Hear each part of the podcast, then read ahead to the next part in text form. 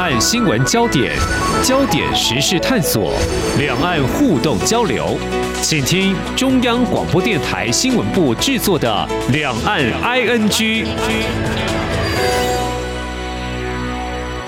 听众朋友，你好，我是黄丽杰，欢迎收听《两岸局》节目。我们今天要谈的焦点，那么有两个，一个是一个人物，那另外一个是一个地方。好，先谈人的部分哈，呃，他的官运仕途相当被看好，就是中国的前外交部长秦刚。不过呢，他因为一段时间没有公开露面，其实已经长达一个月。那么之后呢，我们知道他遭到了免职，这是官方公布的。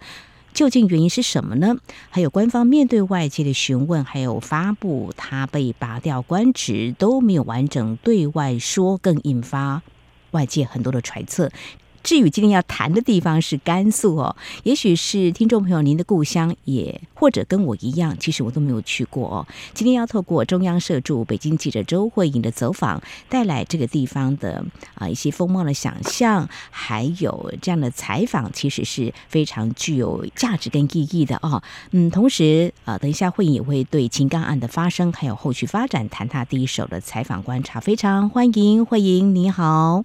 丽姐好，听众朋友好，好久没在空中相见。对，过去这段时间，你关注了中国大陆外交部的大事，也在甘肃看到了啊、呃、一些，其实可以分享给很多的听众朋友的。不过，我们先来谈秦刚好了。我们先从这个秦刚刚被拔掉外长前，其实他还身兼国务委员哦。我先谈一点，他目前还保有这样的一个职务，不过能不能够保得住，大家都在观察。呃。究竟他到底出了什么问题？那健康因素是一刚开始大家啊在猜的，还有个人私生活，其实已经被传得沸沸扬扬，跟这个凤凰卫视女主播傅小田外遇生子，或者还有其他更被质疑，是不是傅小田可能是双面谍啦？中国大陆情资可能因而外泄等等哈？呃，我想或许应该不是外交专业能力出问题，因为他是习近平一路破格提拔的。不过这些。都还要在后续观察。我们先把时间回到一个月前，媒体就关注到秦刚为什么会没有公开露面呢？哈，慧颖就在北京一直在关注中国大陆外交部动态的发布哦。这个部分的话，慧颖来告诉我们。我想对一个记者来说，这要有相当的敏感度的。怎么会觉得诶，他好几天就不见了，到底去哪儿呢？呃，这个新闻我在七月初的时候跟外国媒体接触的时候呢，外媒其实就在关注说，哎，秦刚怎么不见了？嗯，啊，秦刚是六月二十五号之后呢开始消失的哈，消失我们加引号嘛哈，大概是他没有公开露面十天之后呢，外媒就很多的讨论，然后我在七月七号的外交部例行记者会当中，外媒有针对这个事情有。提出来嘛，哈，这个是外媒第一次针对秦康的事情，在中国外交部例行记者会提问。然后那天我也有写这个稿子，那个是七月七号，呃，这个算是这个消息比较早曝光的时间点。嗯之后呢，开始就是包括港媒，包括更多的外媒，啊，还有台媒就开始关注这个消息。期间呢，就是外媒也很多质疑，但是一直到了。七月二十五号，中国人大常委会呃才做了决定，就是发布了秦刚免职的消息。但是，就像丽姐你刚刚讲的，他被免的是外长的职务，他还保有一个国务委员的职务。那因为这个国务委员的职务呢，是一个相当于副国家领导级的一个职务，所以就留下了很多的问号。嗯哼哼，可见就是说，呃，他未来。可能还会继续在官方的或是党职的这个系统里头，不过这都很难说哦。确实是太不透明。像秦刚的事情，就是我前后有访问北京的相关的一些学者专家，当然就是这个事情对他们来说实在是太敏感了哈。他们即使讲也是不具名的讲一些。那还有一些就是海外的中国问题专家啊，他们有做分析。呃，有一位专家叫邓玉文，我想听众朋友也应该多少知道这位专家哈，因为他的很多的分析是非常深入的。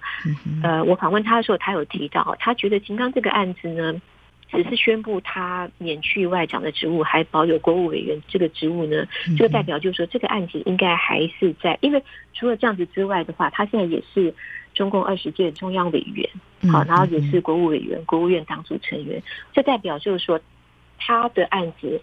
也许就是还是在调查当中，那可能再过两个月、三个月，如果说有进一步消息的话，也许会有进一步的公布。我觉得这个说法是。相对来说算是比较客观的哈。嗯、那刚刚丽姐你有讲到，就是关于秦刚，就是他为什么消失了？从最刚开始的健康因素，到他可能是嗯个人生活、私生活，到可能是所谓的中国外交部内斗，呃，就是可能他跟前外长，就是现在又回国做外长的王毅，可能在一些外交上面的一些不合，嗯。现在一般外界认为比较可能的是秦刚私生活的问题，因为嗯，一般的判断是来讲说，他作为中国外长的话，他不太可能会跟王毅，甚至有一些猜测讲，就是说跟习近平是不是在外交什么上面有一些不同的看法？我觉得这可能性是非常低的。那如果是健康因素的话，中国的态度可能就是应该不会。这么的隐晦，应该会，所以现在一般的看法可能就是他的个人私生活这个原因。好，那么秦刚被免职之后，对他的讨论从不同角度有相当多的观察哦。嗯，有人说他能够身为中国的外长呢，嗯，除了是外交官，呃，这一路的培养上来，呃，他的速度也比别人快，好像是三级跳，嘿。嗯，听众朋友肯定有注意到了哈，秦刚是一九六六年三月出生的哈，嗯、哼那呃他在被宣布免去外长职务这个时间点已经满五十七岁了哈，嗯、哼他大学念的是国际关系学院哈，嗯、哼这个学院呢一般就被视为是中国培养外交人才的一个摇篮哈，嗯、然后他从大概。二十多岁，呃，就开始在中国外交部任职哈，展开他的职业外交官生涯。那当中两度出任外交部的发言人，这个也是比较罕见的啊。然后三度派驻过伦敦哈。然后他在中国国家主席习近平上任之后呢，他升官的速度非常快哈，开始引起了外界很大的关注啊。他是二零二一到二零二二，就是担任。呃，驻美大使，这个比较值得注意的是，因为他也是比较少见，就是没有驻美经验，但是却一下就当到大使的职业外交官。哦、那另外就是二零二二年底，他被发布接任外长，嗯、然后今年初回来，三月的时候又接任了国务委员。外界会用那个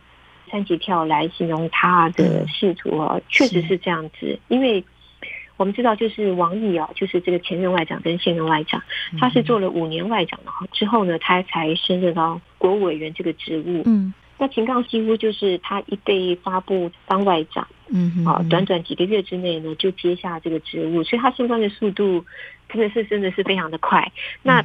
这个事情，就他升官之后呢，其实就是北京的外媒圈，还有就是我跟一些学者的一些相关的接触啊。嗯很 就是一个私下的，就是一个算是八卦或者怎么样子，他们就觉得说啊，这个秦刚在他们的外交系统里面，应该就是很让人眼红、嫉妒这样这样之类的。因为可以想象，因为秦刚当外交部发言的时候，我曾经参加过他主持的记者会啊，当时就是中国外交部还没有所谓的一个“战狼外交”这个称号出来哈。当时秦刚的发言风格就是跟一些。呃传，大部分的发言过去风格比较不同，对对对，嗯，他的风格算是比较另类的。怎么说呢？嗯，像是，或是有时候也会出一些小小的错误吧。因为我自己曾经就碰过哈，嗯，有一次他就是把海地。嗯，听成 IT，IT 就是英文的那个资讯 IT 嘛，哈，他就巴拉巴拉回答之后呢，过了大概几个问题之后呢，啊，就有人就是上去递给他一个条子，他就说他也很大方的讲说，哦，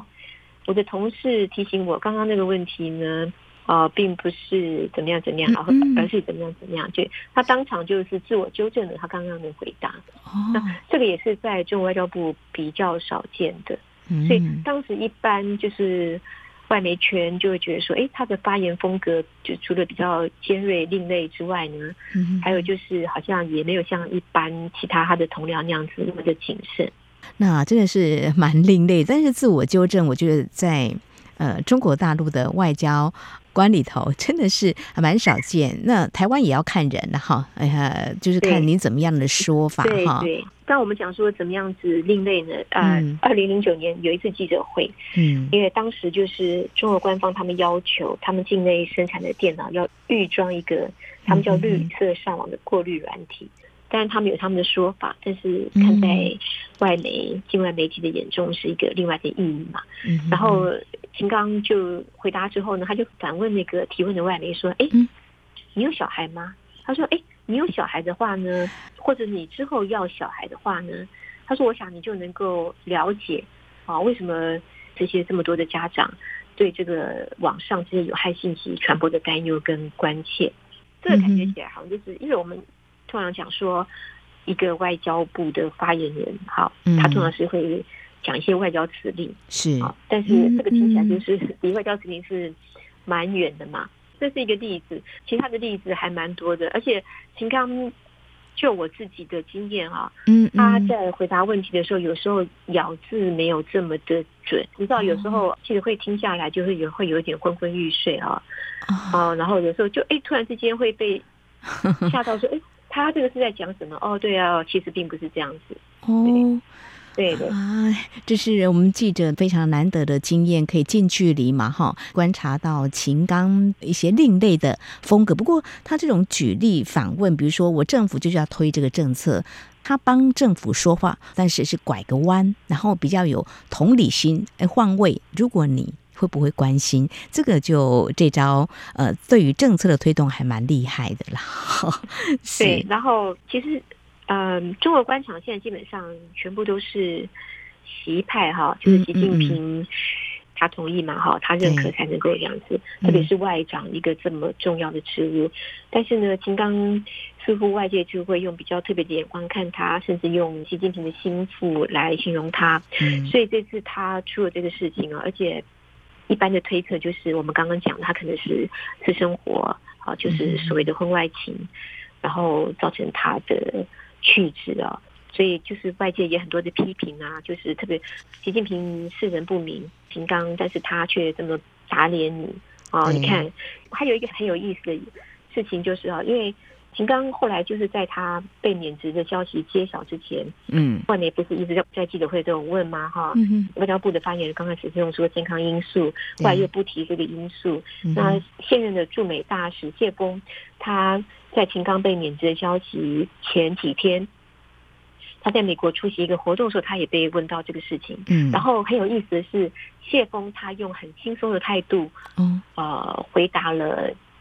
这个问题。他说：“Let's wait and see。”然后当时外媒就形容，就说谢峰用很轻松的态度回答这个问题。然后我也问了这边的专家跟学者哈，那这个都是私下讲的。他们就说：“你看，你看，你看，可以很想见嘛？哦，秦刚可能是真的是在外交部有一些人和，或者升官升的太快了，嗯，所以他的同事也许有很多人就是在等着看他啊的消息曝光。另外还有一个就是他的去职会不会影响到中国的最重要就是跟美国的关系呢？一些外交的走向呢？还有就是甚至是就是说他的去职。”对习近平的威信是有打击，但是会不会造成他们一些内部人士的一些不稳、不安定呢？会不会有整顿外交部门？目前为止相关的分析，嗯、目前为止相关的分析都是说，嗯哼，呃，暂时是看不到这样子的影响。好，我们就是要继续观察官方会不会再发布有关秦刚后续的一些处理的做法哈。所以刚刚我们提到很多，是不是会损及习近平的威信？如果说秦刚是习近平的心腹的话，那所谓习家班，那你用人的思维考量到底是什么？所以后续的观察，我想在节目当中我们会持续来关注这样的焦点。这里是中央广播电台，听众朋友继续收听的节目《两岸居》，我们节目持续连线人在北京的中央社驻北京记者周慧莹。慧莹呢，在前阵子特别有一个机会呢，去甘肃的某些的城市走访，其实对我们记者来说是一个非常难得的机会。如果以我在台湾的采访的经验哦，就是如果采访过去有财经部会啦，那通常会在嗯，比如说立法院休会的时候，各部会的一些主管呢就会带我们到啊一些相关的产业去参访。我就觉得这样的参访对我在对一个产业的认识或未来在做一些深度报道的时候是蛮有帮助的。但过程当中我们看到的都是一些让我们觉得还蛮正面的一些讯息。当然，你还可以再去挖新闻了。但是呃，能够借由呃一些部会的安排去采访那些、呃、大老板呐、我都觉得这是一个难得的机会。有时候我们要邀访还邀访不到。那么接下来要谈的对照来看，就是慧颖在。前阵子呢，有机会到甘肃去参访。一提到甘肃，其实我的印象就是浮现我 这个学生时代啊，地理课本啊，这个甘肃这个地图啊，一根狗骨头这样子哈。那会记住一些。重要城市，呃，像武威、张掖、酒泉、敦煌，这一定必记，因为考试都会考。好，这次慧颖会有机会走访，其实就是中国大陆这边的安排。很多听众朋友啊、呃，因为没有机会到我们这个采访圈来，不太清楚。因为你是驻点记者，能够有机会去采访，我想是难得的机会，价值跟意义，我想也让听众朋友了解一下，好不好？好。甘肃是中国大陆里面就是算是呃经济比较不发达的省份哈，因为地理因素造成的。如果听众朋友对河西走廊四郡哦，就是刚刚丽姐你讲的武威、张掖、酒泉、敦煌，就是耳熟能详嘛。好，那我们这一次甘肃行呢，呃，是从兰州开始。那刚刚讲的这个四个地方都有去哈，听众朋友应该会很好奇，就是说为什么有机会可以去到呃甘肃这么内陆的地方哈？因为从一九九二年开始，就中国大陆的国台办呢，他跟中国记协主办两岸记者联合采访活动哈。嗯，那刚开始呢，它不是每年一次，它是到两千年开始呢，它就变成每年一次。嗯，那时间基本上都是。七月了哈，那除了疫情这几年有一次，就是因为疫情太严重了，然后取消之外呢，你看像去年，去年其实疫情也算是比较严重的哈，嗯，但是去年这个活动去到的点是新疆，那今年就是担任这个两岸记者联合采访团的团长。是他们就是刚接任新闻局副局长发言人职务的陈斌华，哦，他担任台长。这个活动启动的当天呢，他有讲，就是说啊，为什么甘肃？因为选甘肃。我们刚才讲就是说，这个活动其实算是历史蛮久了哈，基本上他已经就是带着两岸记者就去一片了，就是。中国大陆这个角落了，但就是每一次去的人都不一样嘛，哈、嗯嗯嗯。我们先插话讲一下，就是说，基本上谁会参加这个两岸记者联合采访的活动？会被受邀采访。对对对。那陆媒的话，就是他们有他们自己的考量嘛，哈。嗯。那以台媒来讲的话，基本上就是台湾媒体派驻在北京或是派驻在上海的记者，嗯、但是。他们台办跟记协，他们邀约的台媒对象并不只有这样子，啊，像譬如说我们今年这个活动呢，有一家电子媒体的高层，嗯，然后也有杂志社，然后还有台湾南部一些地方性的媒体，啊，这些地方性的媒体，他们其实也是就经常性的都会来中国大陆采访，嗯。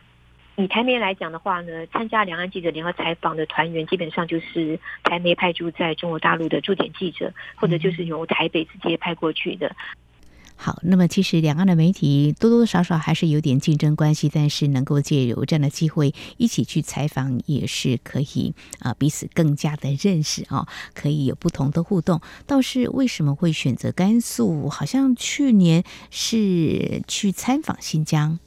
选择甘肃，嗯，刚刚提到就是陈平华他有介绍，嗯，因为十年前啊，两岸记者联合采访去的地方也是西北啊，然后以甘肃为主。他说，因为平常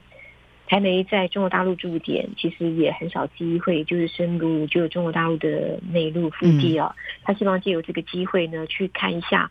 就是甘肃这十年来的变化，但他们要强调就是它的进步。他一句话讲就是说，其实甘肃的进步就是代表中国大陆的进步，那就是选择甘肃的原因。因为基本上就是每一年去的地方都不一样哈。那这么多年下来，很多省市可能过了几年就会去。其实像去年去新疆也不是第一次去哦，只是这几年来新疆的议题比较就是在国际之间对比较敏感。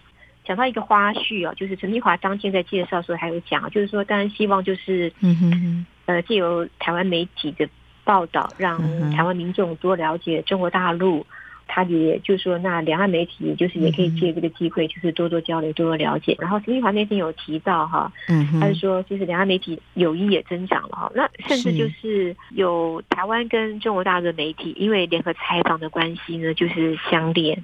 啊，应该说是相识、相恋，然后就是步入结婚的礼堂，对。然后现在呢，都还是恩爱的夫妻，对，这个我们都是知道的。这个是一个。很让人祝福的地方，对，是是是，所以这次甘肃行后续会不会有，那就再说。不过重点就是选择的甘肃，会让我们难得有机会去采访的台湾的媒体，应该就会紧抓住我们的观察的角度。两岸记者联合采访，我们去的甘肃的话，它涵盖的面向非常广，嗯，从经济的，从生态的，可能科技的，嗯、文化的。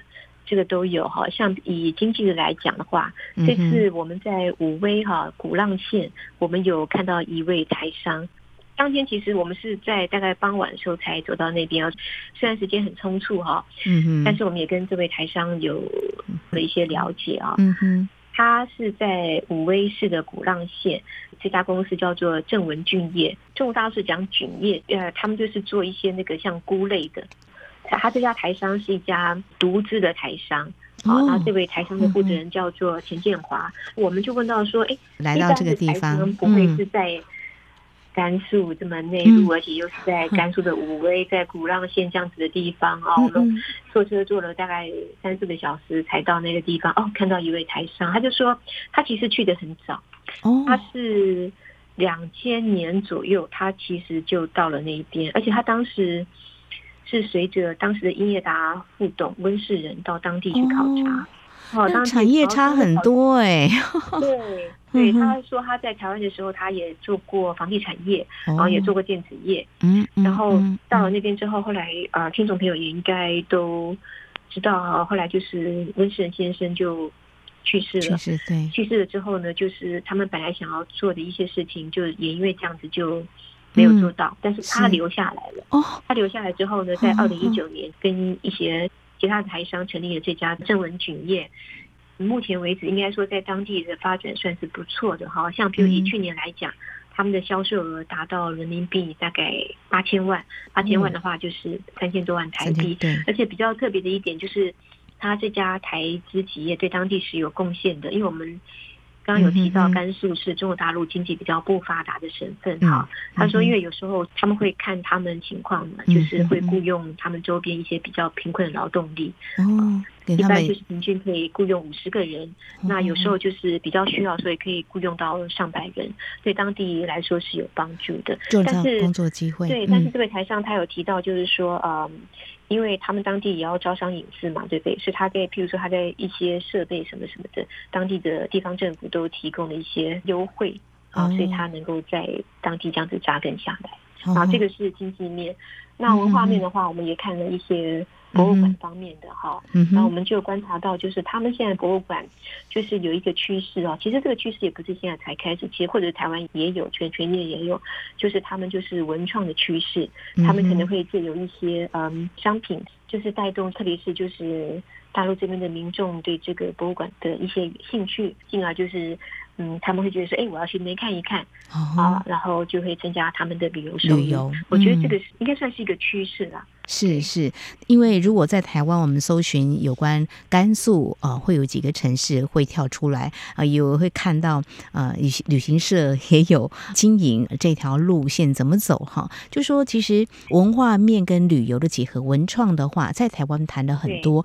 那我们自己想象，就说呃，甘肃这样子的一个非常具有历史的啊、呃、一个省份，有的城市嘛，武威、张掖、酒泉、敦煌、敦煌石窟，好像可以穿越时空的感觉。那如果果说在某些地方啊，它有文创的话，会觉得的确啊，在旅游应该是还蛮吸引人的。所以在你们这一次的走访行程当中，也会让你们看到有些地方他们是朝这个方向在努力，就是文创方面。那另外就是刚刚我们在讲了两岸记者联合采访活动，这个活动其实已经算是蛮有历史的哈。它这个活动其实这几年它其实也是有一些变化哈。其实我觉得是还蛮有意思的变化哈。因为像这一次的话，其实香港的中评社他也去了，但是因为他毕竟只有一家，所以这个名称基本上还是维持两岸记者联合采访。但是还有另外一个现象，呃，我们知道就是说媒体的环境改变的非常多哈。那这个联合采访的活动，它也有随着。媒体环境不同，然后它有做一些改变哈。他们这几年开始邀请台青自媒体，就是所谓的网红，他们有参加。其实之前就开始有台新自媒体，那是到疫情这几年算是比较固定化下来。那今年去的两位台新自媒体呢，一位是从台湾去的，一位是从广东去的。但是从广东去的这一位呢，他也是台湾人，他父母都是台湾人，他是从小哦小学随着父母。到了东莞，所以台商二代就对了。对对对，嗯嗯对。然后他现在就是自己有做一个自媒体，很有想法。嗯嗯，粉丝就是订阅数就是也蛮多的。台湾区的这一位呢，呃，他们也是，他们在 YouTube，还有就是在中国大陆的今日头条，他们都有自己的网页。我觉得就是传统媒体跟自媒体看的角度或想要去报道的面向会也不尽相同了哈。对，而且其实效率也是不一样。一般来讲，就他们就比较年轻，都是 二十几岁 啊。那像大陆这一位台青，他只有二十五岁，嗯啊，所以他们就是在现场，他们就是自拍，然后就是一边这样对着镜头，风格非常的活泼，然后很快就是跟两岸的媒体，就是传统媒体打成一片了。啊，我有就这个现象私下就是跟他们的官员聊过哈，他们就说他们。考虑到第一个单就是受众的问题嘛，因为一般传统的媒体，它的受众可能也许就是没有像嗯，电视媒体这些网红哈这么影响力，可能会有一些差别。那另外就是考虑到效率的问题，是。因为这个采访活动非常的可贵哈，因为可以去到一些平常大家不容易去到的地方，因为行程都很赶，有时候我们有一两天是晚上十二点住进去饭店的房间，但第二天集合的时间是七点。媒体我们知道说都要发稿子嘛。所以就是可能就是利用半夜的时间这样子发稿。那有些媒体他可能是譬如说他是杂志，他是月刊，所以他就是不用这样子发稿的话，或者就是说有些媒体他会觉得说，哎，去的题目是很有意思的，但是因为平常新闻很多，所以他不做 daily 的新闻，他做成专题。那这个专题可能是春节的时候才播。我们说流感，所以大陆主办单位他们就觉得说，就受众跟效率来讲呢，他们觉得说自媒体可能更有效率，所以他们就这几年就是他们的思维就是开始。改变，就是这是他们邀请自媒体去的原因。呃，我想这样子的安排，我们还是要予以肯定。在台湾就是有相同的做法，比如说在一些新闻的报道的竞赛，以我们广播来说好了，我们有广播的竞赛，也有 podcast，就是现在的这个媒体是多元的，不管是中国大陆，它是基于多了解嘛，在当地的情况，那不同的角度，来自台湾，来自中国大陆，他们自己的媒体或香港媒体，一定会有不同。角度的报道，如果他们要所谓的让外界更了解，OK，那其实最后我要谈到就是说，我们两岸其实都有记者。相互驻点采访，所以国台办发言人陈斌华刚才我听慧颖说，他希望媒体借由啊这样的甘肃行，增进对西北省份甘肃的了解。我们也期待来台湾采访的记者，未来我们欢迎更多人到台湾来采访。我们也希望不是只有到官方的部会去采访重要的新闻，也希望到台湾各地去走一走，可以去了解为什么有些人会说哪里。很好玩，一定要住个好几晚。哪里很不错？台湾的最美的风景是人，可以多一些了解。我想这就是两岸互动交流非常重要的意义。所以，我想这一次的甘肃行，非常谢谢啊，中国大陆官方啊愿意开放这样的机会给我们台湾的媒体，慧颖才有机会趁着今天我们这样的访谈来跟我们做简短的分享。当然，也希望中国大陆的朋友有机会到台湾来走走看看。好，针对中国前外长秦刚遭免职的原因为何不得而知？怎么样来观察后后续的焦点，还有这一次前往甘肃的参访测记。非常谢谢中央社驻北京记者周慧莹带来你第一手的采访观察，谢谢慧莹，谢谢，谢谢丽姐，谢谢听众朋友。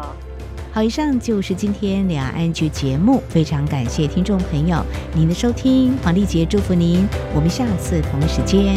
空中再会。